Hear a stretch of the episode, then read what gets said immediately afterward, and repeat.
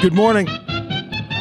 Monday, January 29, 2024, the Dave and Doreen Morning KLH, along with Marcus. Time for your entertainment news, your Hollywood update. We start with a really sad story today. According to USA Today, Jay Leno has filed to be the conservator of his wife Mavis Leno's estate following her dementia diagnosis.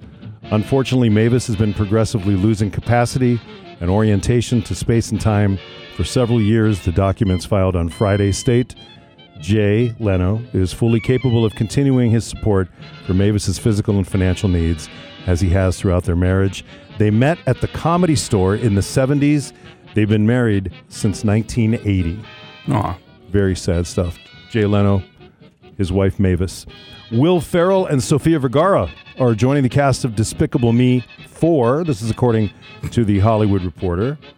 That's a funny series of movies. Yeah, Sofia Vergara. She doesn't have to change much to lend into No, any she doesn't. characters there. Uh, Stephen Colbert, Steve Carell, Kristen Wiig will all be a part of it as well.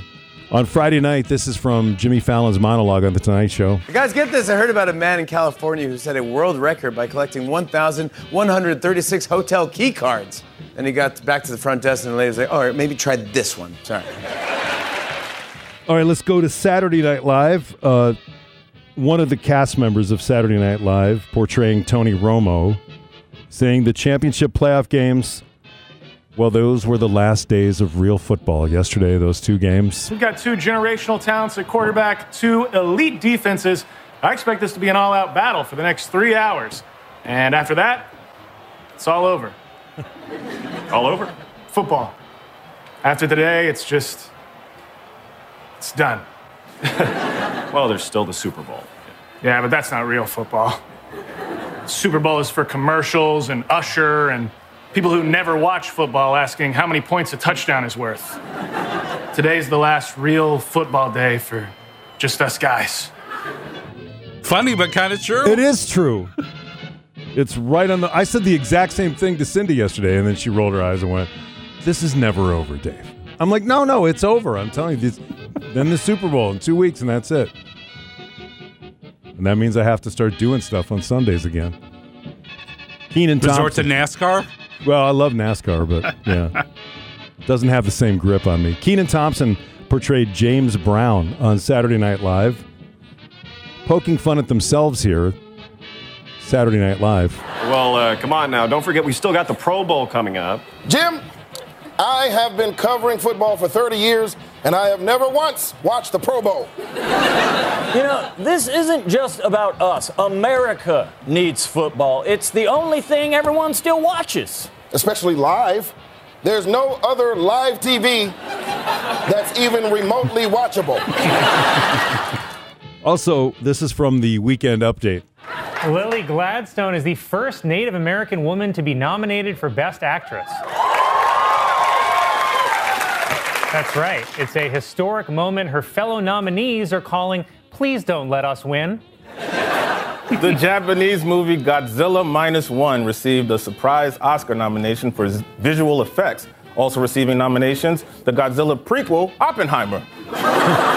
And one more from Saturday Night Live.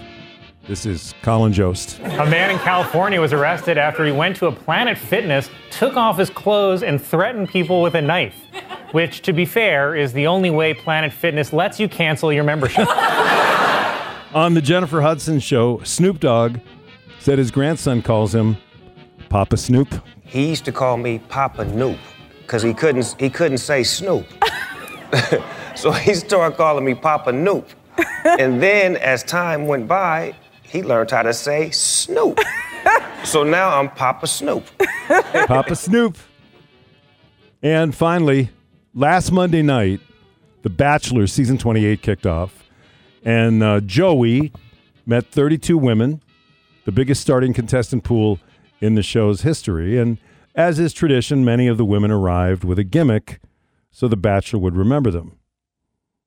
One contestant brought out something that caught the internet's attention a miniature Canadian flag. She got out of the car, out of the limo. She's from Ontario. She's 29 years old, and she had a Canadian flag. Except the Canadian flag was blurred on the telecast of The Bachelor. Really? So the rest of the internet wants to know why. And for a week, it's been going crazy. And according to the Canadian government website, the national flag of Canada is protect, protected by trademark laws and unauthorized for commercial use. No person shall adopt in connection with a business as a trademark or otherwise any mark consisting of or resembling or to be mistaken for the arms, crest, or flag adopted by the Canadian government. So it had to be obscured when she got out with her little miniature Canadian flag, The Bachelor. have changed. Our kids are getting worse. They won't obey their parents. They just want to fart and curse. Should we blame the government or blame society? Or should we blame the images on TV? No, blame Canada. By the way, three Canadian women are vying for the Bachelor's attention. Uh, one from Ontario, as I mentioned, one from British Columbia, and one from Sudbury, Canada. That's Ontario. Okay, there you go.